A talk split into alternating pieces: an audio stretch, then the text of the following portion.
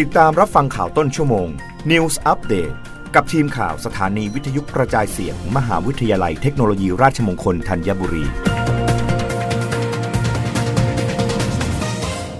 รับฟังข่าวต้นชั่วโมง โดยทีมข่าววิทยุราชมงคลธัญบุรีค่ะ คณะรัฐมนตรีเห็นชอบหนุนงบโครงการสารใจไทยสู่ใจใต้ สร้างโอกาสเยาวชน 5 จังหวัดชายแดนใต้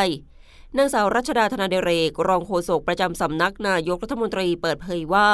คณะรัฐมนตรีเห็นชอบหลักการการสนับสนุนการขับเคลื่อนโครงการสารใจไทยสู่ใจใต้ โดยสนับสนุนงบประมาณอุดหนุนให้กับมูลนิธิรัฐบุรุษพลเอกเปรมเจตสูลานนท์จำนวนปีละ 12 ล้านบาท เริ่มตั้งแต่ปีงบประมาณ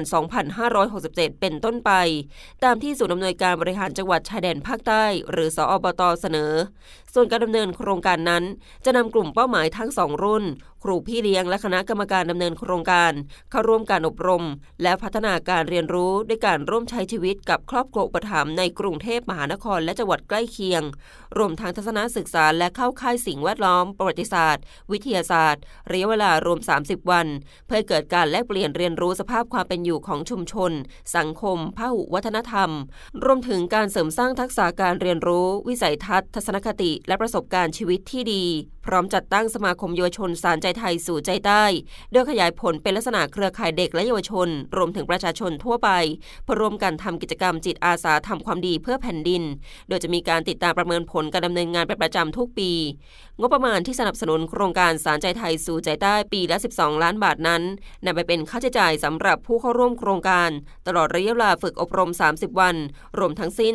720 คน แบ่งเป็นเด็กและเยาวชนกลุ่มเป้าหมายรวม 640 คน ครูพี่เลี้ยง 40 คน และคณะกรรมการดำเนินโครงการ 40 คน คิดเป็นค่าใช้จ่ายเฉลี่ยต่อคนจำนวน 16,670 บาท ซึ่งมีค่าใช้จ่ายได้แก่ ค่าอาหารเช้า กลางวันและเย็น ค่าอาหารว่างและเครื่องดื่ม ค่าที่พัก ค่าเช่าเหมารถบัสปรับอากาศ และค่าเอกสารประกอบกิจกรรมรับฟังข่าวครั้งต่อไปได้ในต้นชั่วโมงหน้า กับทีมข่าววิทยุราชมงคลธัญบุรีค่ะ รับฟังข่าวต้นชั่วโมง News Update ครั้งต่อไป กับทีมข่าวสถานีวิทยุกระจายเสียง มหาวิทยาลัยเทคโนโลยีราชมงคลธัญบุรี